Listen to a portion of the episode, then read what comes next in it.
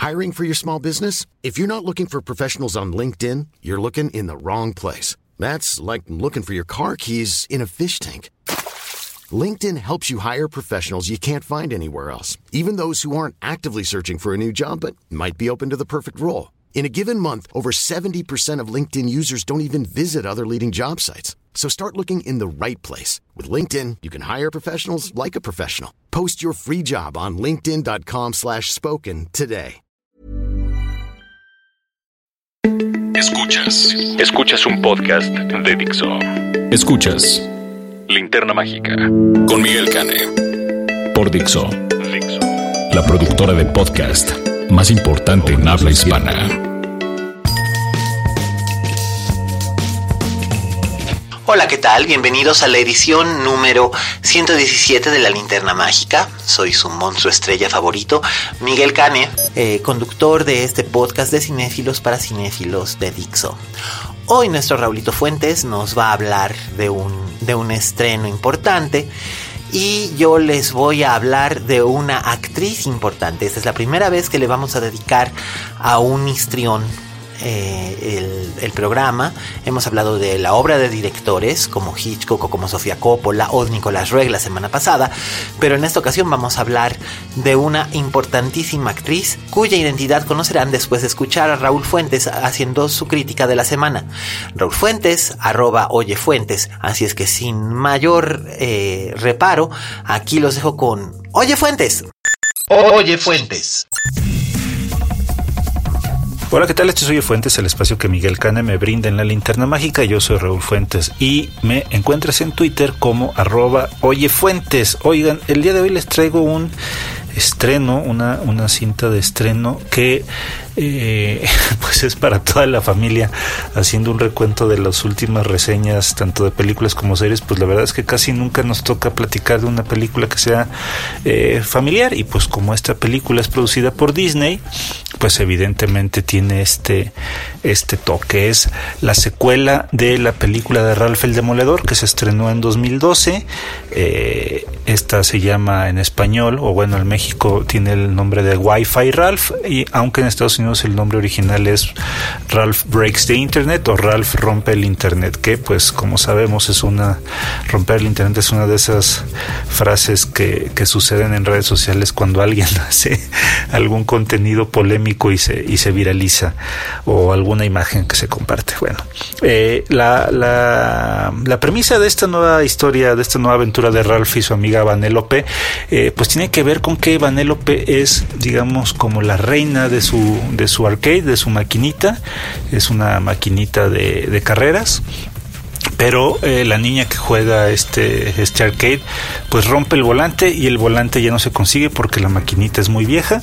Y la única manera de conseguir este volante pues es comprándolo en eBay. Entonces pues eh, pues Ralph y, y Vanellope se lanzarán a conocer el internet para precisamente irse de viaje a eBay a eh, comprar a, este a, pues a conseguir este volante para que Vanellope pueda regresar a su juego porque pues sin ese volante el juego no se puede jugar y como es ya es un juego viejo pues van a pasar a retirarlo y ella desaparecerá muy al estilo de los hermanos de Martin McFly en Volver al Futuro.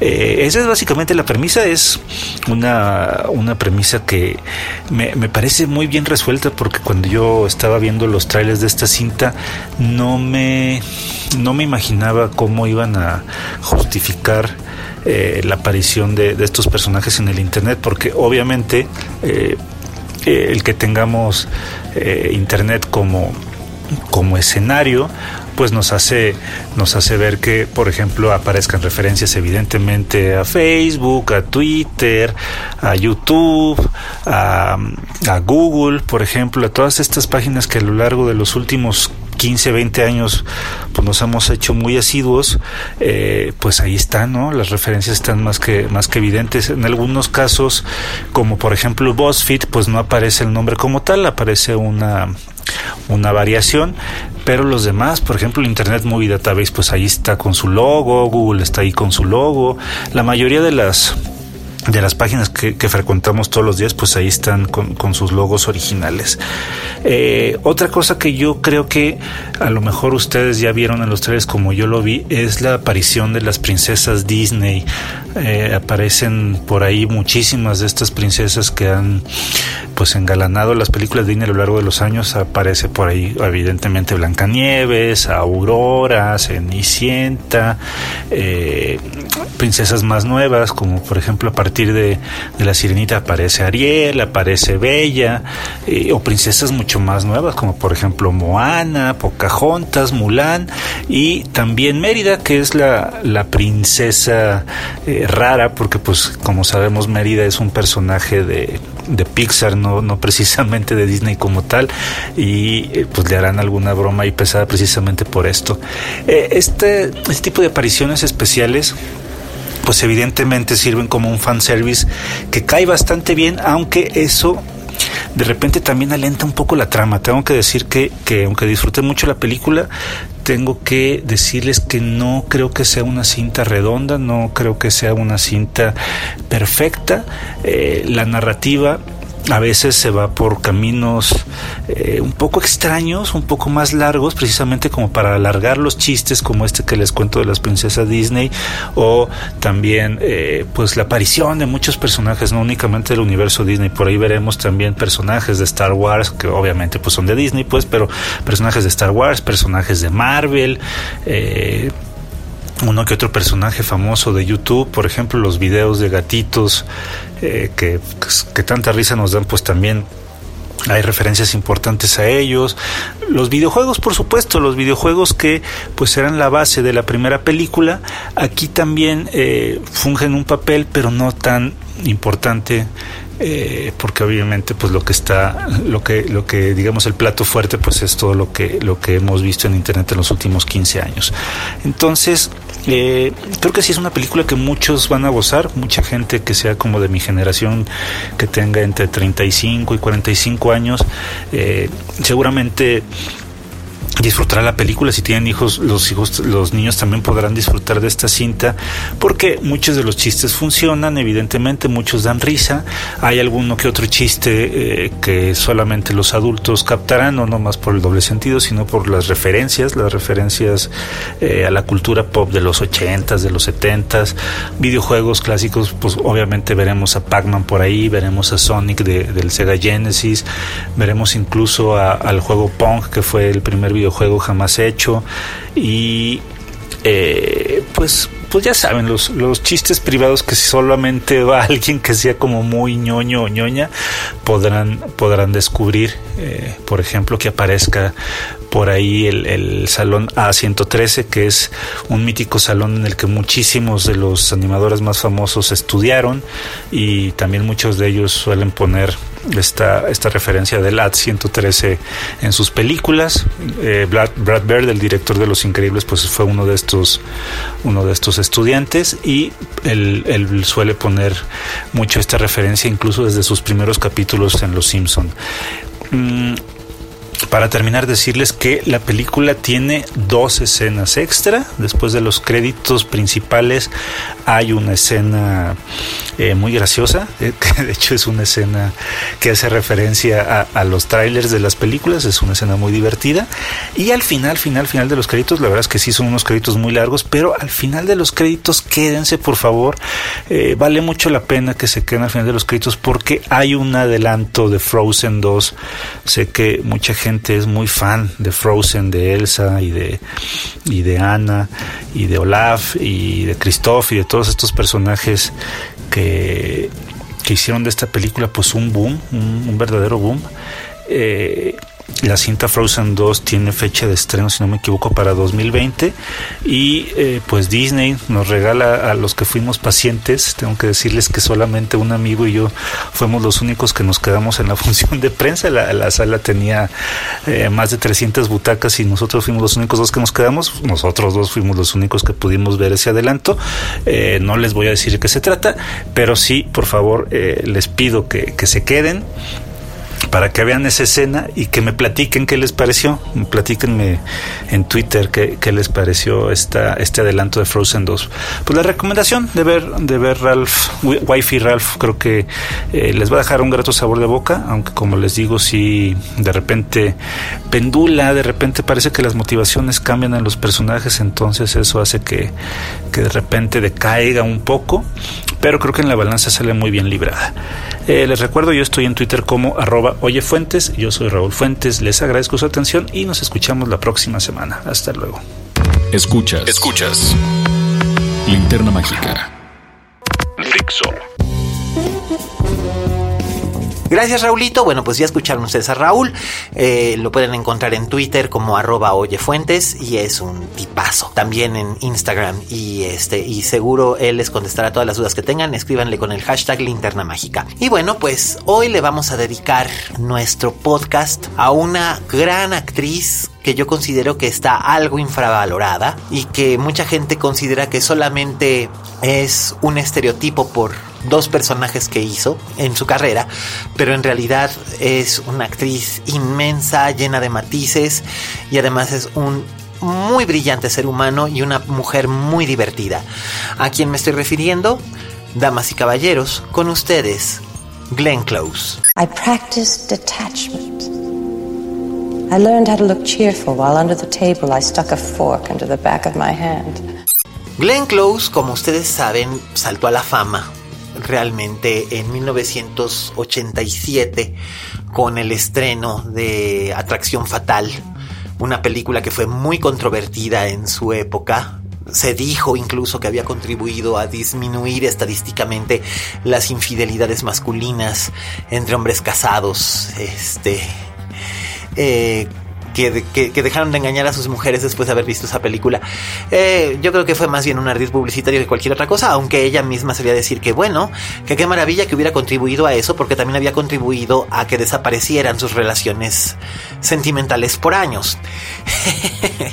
Glenn Close es una actriz maravillosa. Eh, ella se forjó en el teatro, ella tiene 70 años, se forjó en el teatro, empezó muy joven ella es hija de una familia muy acaudalada de la costa este de los Estados Unidos. Creció parte de su infancia en Connecticut. Después sus padres se unieron a una asociación que los llevó a África a, ayudar a... que era más bien como un culto más que una asociación, a, ayudar a los prójimos, pero también tenía un subtexto religioso muy estricto. Posteriormente los padres se salieron de ese culto, regresaron a Connecticut y ella estudió eh, curiosamente ella estudió en la misma escuela en la que estudiaba, bueno, en la sección femenina de la misma escuela donde estudiaba Michael Douglas, así que ella conoció a Michael Douglas en la adolescencia, cosa curiosa. Y posteriormente ella se unió al grupo Up With People, Viva la Gente, eh, viajó alrededor del mundo, cantó, eh, fue hippie. Posteriormente se, se, casó, se divorció y entró a estudiar en la escuela William and Mary, en la Universidad William and Mary. Ella estudió em, eh, arte dramático y posteriormente empezó a trabajar en Broadway como primero como alternante y suplente de, actrices famosas y, y, ya posteriormente ya como, como actriz. Eh, no lo creerían ustedes, pero el primer trabajo en el escenario de, de Glenn Close es, eh, fue como, vamos, de veras no lo creerían ustedes, fue como Fräulein María en una versión eh, en, la, en el bachillerato, en el internado en el que ella estaba, eh, en, una versión de eh, The Sound of Music, La novicia rebelde, y ella era, ella era Fräulein María, y el capitán Von Trapp era Michael Douglas, entonces ya se imaginarán que estos dos tienen una larga historia y son amigos desde hace mucho tiempo. Em, nadie creería que la mujer que se convirtió en una de las villanas más impresionantes del cine eh, eh, empezó haciendo el papel de, de la mujer más buena de este mundo, ¿no? Pero sorpresa, así son los actores. Y ella misma dice que su gran pasión siempre fue el teatro y lo sigue siendo. Eh, ella actuó en, Broadway en la primera temporada de una obra que se llamaba Barnum, acerca de P.T. Barnum, el creador del circo de los Barnum y Barnum and Bailey. Y tuvo una larga, larga, larga temporada en la que únicamente hacía teatro, no, no hacía televisión y no hacía cine, porque aunque es una mujer muy guapa, porque lo es, quizás no es convencionalmente guapa a la cámara, pero eh, tiene unas facciones muy interesantes, angulosas y un sentido del humor muy peculiar. Em, a los castings que iba de cine y de televisión no la aceptaban porque no era convencionalmente bonita. Eh, cosa que finalmente a ella no le, no le importó ni le hizo mella. Ella era feliz haciendo toda clase de personajes en teatro, mujeres mayores, eh, jovencitas, brujas, de todo tipo. Finalmente fue el director George Roy Hill que la vio en Barnum que la eligió para interpretar el papel de Jenny Fields, la madre de T.S. Garp en El Mundo Según Garp, una extraordinaria película del año 1982 filmada en 1981, cuando Glenn Close tenía 33 años. Eh, Jenny Fields es un personaje muy complejo, como todos los personajes que crea John Irving, el, novelista que, escribió la historia original. Eh, Jenny Fields es una enfermera de alta cuna que sorprende a sus padres al llegar a, este, casa de ellos en, New Hampshire eh, con un bebé que acaba de tener. Y lo tuvo porque prácticamente lo que hizo fue violar a un, a un piloto herido de la Segunda Guerra Mundial que estaba en estado de coma y bueno, pues ella decidió que quería tener un bebé, pero no quería tener que compartir su vida para tenerlo. Este fue fue algo realmente excepcional ese personaje y el personaje sigue creciendo a lo largo de la película. En la película también actúan, por supuesto, Robin Williams en el papel titular como Garp, eh, Mary Beth Hurt como Helen Holm, el amor de su vida, y un extraordinario John Lithgow como eh, Roberta Muldoon, eh, uno de los primeros personajes trans en el cine mainstream, que era un jugador de fútbol de las Águilas de Filadelfia, que por fin tuvo la revelación de que en realidad era una mujer dentro del cuerpo de un hombre, se sometió a una operación de reasignación de, de sexo y se había convertido en una activista feminista. Y muy amiga de Jenny Fields y de, y de Garp, eh, y, una parte más de su familia tan ecléctica. Eh, la película es muy buena, se las recomiendo muchísimo.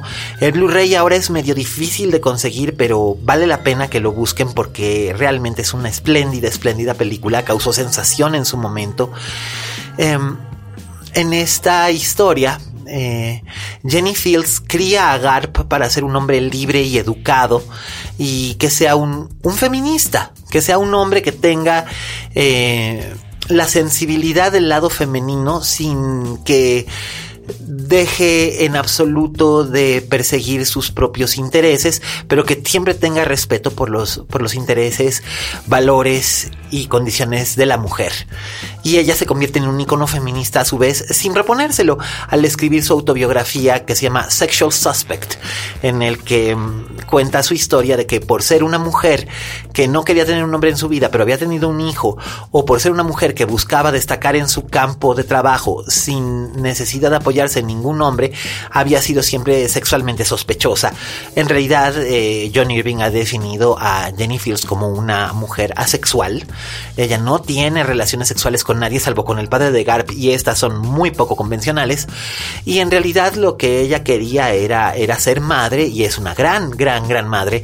Y la, este, la película es realmente muy bella, la novela es maravillosa. Si no la han leído, por favor háganse, háganse el tiempo para buscarla y leerla. Como todas las obras de John Irving, siempre tiene algo muy bueno que aportar. Y pues ese fue el debut en cine de Glenn Close en el 82. De hecho fue nominada a un Oscar eh, como mejor actriz eh, de soporte, pero no ganó. Y al año siguiente fue invitada a formar parte del elenco de la película The Big Chill, que también fue muy significativa, con Kevin Klein, con Meg eh, Kevin Costner aparece sin crédito, bueno, aparece en sus pies sin crédito en una escena. Eh, una, una película realmente muy, muy, muy significativa. Y eh, a partir de ahí ella ha trabajado de manera constante en cine, en televisión, en teatro. Pero curiosamente, aunque tiene esa capacidad para ser una gran estrella, eh, no ha perseguido el ser una estrella y no ha tenido el respeto que se merecería, en mi opinión como, como la actriz que realmente es. Eh, en 1984 ella hace una película que se llama The Natural, basada en la novela de Bernard Malamud, con eh, Robert Redford y Kim Basinger. Sin embargo, Kim Basinger, al ser Kim Basinger, fue la que más llamó la atención eh, de, los, de los productores de Hollywood. Y, y Glenn Close quedó algo relegada pero ella sentía que no tenía realmente ninguna urgencia por alcanzar la fama.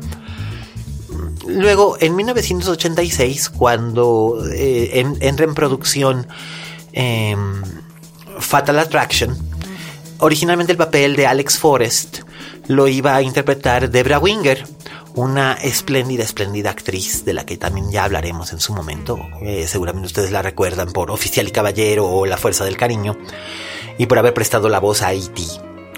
Em, Debra Winger eh, eh, iba a hacer el papel de Alex Forrest cuando ya estaban a, tres semanas de, empezar el rodaje. Ella descubrió que tenía dos meses de embarazo. Eh, ella estaba casada en ese entonces con Timothy Hutton, el actor que ganó el Oscar por Gente como Uno, la película de la que les hablé en alguna ocasión. Entonces Debra Winger, eh, pues viendo cómo, cómo estaba establecido el, el, calendario de rodaje, no podía, porque estaba en muchas escenas, no podía hacer la película porque su embarazo sería muy notorio, aunque se filmaran casi todas las escenas de su personaje antes. Eh, ya se le empezaría a, a, notar, o sea, no llegaría al final del rodaje sin que fuera muy notorio, entonces se tuvo que bajar del, del, del, tren. Y Adrian Lyne había visto precisamente el mundo según Garp. Y siempre había pensado que Jenny Fields, con su uniforme blanco de enfermera, tenía un quelque chose, una cosita ahí curiosilla, ¿no? Y eso le pertenecía, por supuesto, a, a Glenn Close, esta actriz con, con esta chispa especial. Entonces, este, pues, le ofreció el papel de Alex Forrest, porque además tenían el tiempo encima, y ella de inmediato se aprendió el personaje y le entró. Y, y la verdad es que es un, un gran personaje. La película no es exactamente la gran película, pero este pero Adrian Lyne es un director siempre imaginativo y competente. Eh, Paramount Pictures le metió mano en algunas cosas, incluyendo cambiarle el final. Pero la película se convirtió en un, en un momento realmente icónico en la historia del cine. Cosa que sigue siendo hasta la fecha. Al sol de hoy, eh, la gente no puede oír la palabra atracción las palabras atracción fatal sin tener esta imagen de Glenn Close con su melena alborotada metiendo a un conejito en una olla express, cosa que realmente no vemos, pero que la gente jura que ha visto, igual que pasa con la muerte de la mamá de Bambi o la aparición del bebé de en el bebé de Rosemary, cosa que no sucede, pero todo el mundo jura que lo vio. Em, a partir de ahí, Glenn Close se convirtió, digamos, en una actriz de primer rango. Eh, fue nominada a Mejor Actriz del Año, pero le ganó Cher por Moonstruck. Y posteriormente, em, ella es este. E, e, ella tiene ya la, oportunidad de escoger sus, sus, personajes. Y el primer personaje que eligió hacer eh, en cine fue la Marquesa de Merteuil en Relaciones Peligrosas, la adaptación al cine que, este, que se hizo con John Malkovich, Uma Thurman, Susie Kurtz y Michelle Pfeiffer. Eh, ahí Glenn Close es el centro, el epicentro de esa película que es un terremoto. Eh, se filmó completamente en locaciones en Francia. Eh, ella estaba feliz porque además este, estaba embarazada mientras, estuvo rodando, pero la diferencia es que ella sí, su ropaje le permitía ocultar su, su, gravidez. Y, el personaje es sencillamente glorioso, tal como aparece en la obra, en la obra de Christopher Hampton, basada en la novela de Choderlos de la Clo. Eh, de la Clo, más bien, que es este, una novela epistolar donde la marquesa mueve todos los hilos para causar la perdición de un montón de gente. Eh, volvió a ser nominada a un Oscar, eh, no, no ganó, pero, pero fue un trabajo realmente memorable. Queda impreso esa, esa imagen de ella desmaquillándose frente al espejo es, es brutal y, y queda claramente grabada en, en la historia del, del, cinema moderno. Y a partir de entonces, pues Glenn Close hizo un montón de cosas, pero seguía marcándole el personaje del fantasma de el fantasma de, de Alex Forrest. Eh, era una, interpretación demasiado fuerte como para ser olvidada y ella misma, y esto me lo dijo en una entrevista hace como 15 años, empezó a notar que, que ella también eh, era como vilificada por el gran público porque la, no podían distinguir la diferencia entre ella y los personajes que interpretaba. Pensando en que quizás podría romper el tabú y teniendo una hija muy pequeña, este, Annie Stark, que es también actriz, eh, si cuando Annie era muy pequeñita, eh, decidió hacer una película para niños para que además su hija pudiera ver una película que su madre había hecho porque todo lo demás era pues, muy cine para adultos. Entonces decidió hacer la versión eh, en vivo de 101 Dálmatas de Disney, basada en la novela de Dodie Smith, que en realidad la novela de los 101 Dálmatas es una especie de novela de misterio contada por perros. No era exactamente una historia infantil, eh, no lo es, el libro es muy muy bueno, by the way. Es una comedia satírica de, de, de detectives, solo que los detectives son perros. Eh, pero bueno, la casa Disney había creado la famosa Noche de las Narices Frías en su versión animada, que fue un exitazo rotundo en los 60. Y en los 90, Glenn Close fue eh, Cruella de Vil. Ella se divirtió como enajenada interpretando el personaje de la villana más mala onda del, del mundo y tan se divirtió que algunos años después volvió para la segunda parte siendo dos dálmatas. Pero esto por supuesto no contribuyó a quitarle la reputación de que era una mala mujer, que esa es la percepción de los medios y creo que en algún momento ya habíamos hablado de esto, que sucede con mucha frecuencia que en ocasiones una interpretación llega a ser tan icónica o tan mediática que es imposible eh, separar las acciones del actor o la actriz del personaje que interpretó. Le pasó a James Dean con Rebelde sin causa. Eh, le pasó en su momento a, Elizabeth Taylor con Cleopatra y por años, eh, aparte de que la gente la, la veía como una mujer adúltera nada más, como, como Cleopatra, pero en realidad eran muchas otras cosas. Eran muchas otras cosas. Eh, o yéndonos un poco más a, referentes un poco más cercanos en Beverly Hills 90210 eh, Brenda Walsh siempre había sido dulce y buena todo el día. Eh, no podía hacer nada estaba siempre encerrada en casa con su ama pero este cuando decidieron que Brenda Walsh jugara al amor, eh, todos los problemas emocionales y de mal carácter que tenía Shannon Doherty eh, se aplicaron al personaje de Brenda Walsh. Entonces la gente amaba odiar a Brenda Walsh porque en ella filtraban eh, las idiosincrasias de la actriz. Ahora bien, en esa época no existían las redes sociales. Imagínense que hubieran existido. Eh, ciertamente a Glenn Close, pues la gente la tachaba de, de mala mujer, de violenta y tal. Y en realidad, eh, y, y, doy fe, doy fe, en realidad es una mujer sumamente divertida, eh, con un sentido del humor muy sagaz. Eh, con, una gran, con un gran interés en las personas, porque como ella misma dice, yo soy una actriz. Mi trabajo consiste no solamente en recrear las personas que están en el papel, sino en observar a las personas que están en mi entorno para poder saber qué puedo aplicar de ellos al personaje que está en el papel. Y eso ha rever repercutido en que ha dado unas actuaciones realmente memorables hasta en películas realmente malas pero no son malas por culpa de ella. Ella siempre está bien, incluso en sus, en sus películas terribles. Y bueno, este año hay mucho...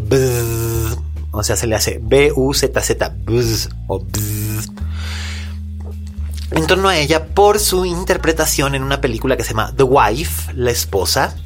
Eh, se estrenó en México hace algunos meses, ahora ya está disponible en home video y en algunos este, sistemas de streaming. Y en esta película, ella, este, ella y Jonathan Price, el, famoso actor inglés, eh, interpretan a un matrimonio de edad madura que el marido es nombrado eh, premio premio Nobel eh, premio Nobel de literatura y en el momento en el que reciben la notificación de que el marido va a, recibir el premio Nobel de literatura eh, se va como deshaciendo un muy fino tejido que ellos han tenido a lo largo de más de 50 años de casados para mostrar que no todo es lo que parece. Eh, The Wife está basada en una divertidísima comedia satírica de muy mala leche, del mismo título de una escritora que se llama Meg Wolitzer, esto es W-O-L-I-T-Z-E-R, Meg Wolitzer. Eh, The Wife es un libro que se lee de un centón y la adaptación es un poco más oscura y un poco más seria que la novela, pero funciona espléndidamente bien. Y el ojo, el ojo del huracán es Glenn Close. Es su trabajo maravilloso como una mujer que a lo largo de cinco décadas ha sido cómplice, compañera, esposa, amante, madre. Ha tenido todos estos roles, pero en realidad siempre ha hecho a un lado el rol más importante que es ella misma y cómo lo encara ahora que su marido se viste de gloria y ella de repente se encuentra en una encrucijada. No voy a decirles más. No voy a decirles más, la película vale mucho la pena que la busquen, pero eso me hace pensar en que quizás ahora sí sea la buena para para Glenn Close. Digo, a Meryl Streep ya se la nomina básicamente por rota. Es decir, Meryl Streep se tira un pedo y se la nomina. Y no estoy haciendo un comentario en contra de Meryl Streep. Yo amo profundamente a Meryl Streep. Pero no puede ser posible que se la nominase por, por cualquier cosa como The Iron Lady, que además este, ganó que, por Dios ganó un Oscar por una película sobre un personaje super fascista, haciéndolo accesible al público, guácala. Y además todos sabemos que en la entrega del Oscar de 2012, el Oscar que se llevó Meryl Streep en realidad le pertenecía, así como su nominación, a Tilda Swinton por Tenemos que hablar de Kevin. Pero bueno, todo mundo sabe eso, no se los tengo que explicar. Eh, el trabajo de Glenn Close se ha visto siempre muy opacado precisamente por Meryl. Eh, como son de rasgos similares y de un tipo similar, mujeres blancas de 70 años, de cabello rubio principalmente, eh, y muy buenas actrices, em, suelen ser eh, comparadas y de un modo poco favorable.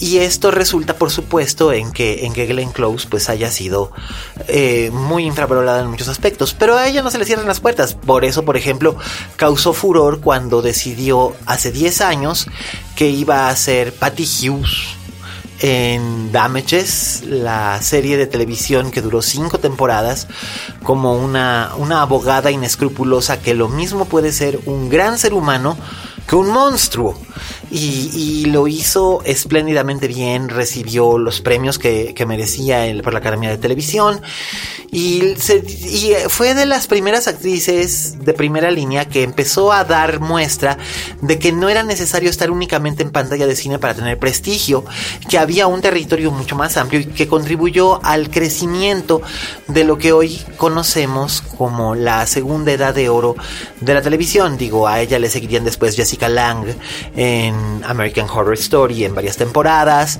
Eh, también le seguirían en su momento eh, Dustin Hoffman, eh, Tommy Lee Jones.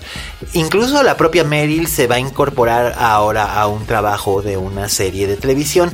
Primero existía el plan de que ella fuera la protagonista de una serie de televisión. Ahora, por lo pronto, forma parte del elenco de la segunda temporada de Big Little Lies que se estrena en la próxima primavera. Em, es un, mundo nuevo y ella ayudó a abrir esas fronteras del mismo modo en que ayudó a abrir fronteras de muchas formas y ha tenido ella que desafiar muchas veces el peso de, de un hombre o de Meryl Streep. de un hombre o de Meryl Streep básicamente son los dos grandes obstáculos que ha tenido para, para poder brillar, ¿no? Porque, por ejemplo, eh, Fatal Attraction fue la película más taquillera de 1987. Pero por supuesto, eh, la gente lo atribuía a Michael Douglas cuando el propio Michael Douglas ha dicho que básicamente esa película es un éxito precisamente por el trabajo de Glenn Close, por el temerario trabajo de Glenn Close. Así es que bueno, pues esta es mi, mi corona de flores, mi modesto ramo de margaritas para Glenn Close. Les recomiendo mucho que busquen The Wife, que busquen The World According to Garp, que busquen Crooked House, que busquen eh, Paradise Road, eh, todos los trabajos de Natural, por supuesto, todos los trabajos que haya hecho Glenn Close, échenles un ojo, échenles una revisada y se van a dar cuenta de que en realidad es, es una actriz extraordinaria y, si pueden volver a checar eh, Relaciones Peligrosas, prepárense para disfrutar dos horas extraordinarias. Y bueno, con esto tocamos al fin de nuestra edición 117 de La Linterna Mágica. Eh, por supuesto, quiero agradecer a todos nuestros escuchas de siempre, a David Guzmán en Cancún, a Pablito Otero, Pablito Potter que nos escucha siempre, don, don, quiera que está, está de viaje o está en la ciudad, siempre nos escucha. También quiero agradecer a mis, a mis dos tocayos, Miguel Zárate y Miguel Ochoa, a Roberto Cavazos, que también siempre nos hace favor de escucharnos desde la colonia Roma. También quiero este, agradecer a, Enrique y a Pipe en Guadalajara. Ya, Enrique, ya. Y este, a mi Pipe, Pipe, muchísimas gracias siempre por todo. Este, feliz, este, feliz día de gracias, por cierto, para ti también. Este, y a, a todos los que nos escuchan, a Sara Marcos en Asturias, Liliana, Miri, Laura, eh, Eva, todos los, todos los amigos que nos están escuchando, muchísimas gracias. Eh, seguimos aquí, aquí estamos a micrófono abierto. Agradecer a Vero, nuestra maravillosa productora e ingeniero eh, de consola, a nuestro querido Fede, nuestro postproductor y creador de todos estos maravillosos efectos de sonido que ustedes escuchan. También a este, a Oscar, a Dani, Oscar por los textos, Dani por darnos Dixo. Y sobre todo, muchísimas gracias por estar con nosotros y esta lluvia de estrellas seguirá cayendo desde el corazón de Polanco. Yo soy Miguel Cane, es un placer haber estado con ustedes. Y recuerden, como dijo la Betty Davis, en este negocio si no tienes fama de monstruo, no eres una estrella. Hasta la próxima.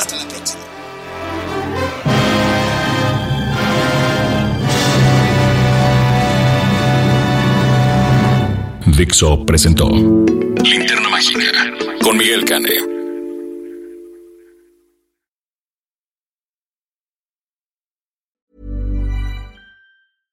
How would you like to look five years younger? In a clinical study, people that had volume added with Juvederm Voluma XC in the cheeks perceived themselves as looking five years younger at six months after treatment. Look younger, feel like you. Add volume for lift and contour in the cheeks with Juvederm Voluma XC. Reverse signs of aging by adding volume to smooth laugh lines with Juvederm Volure XC.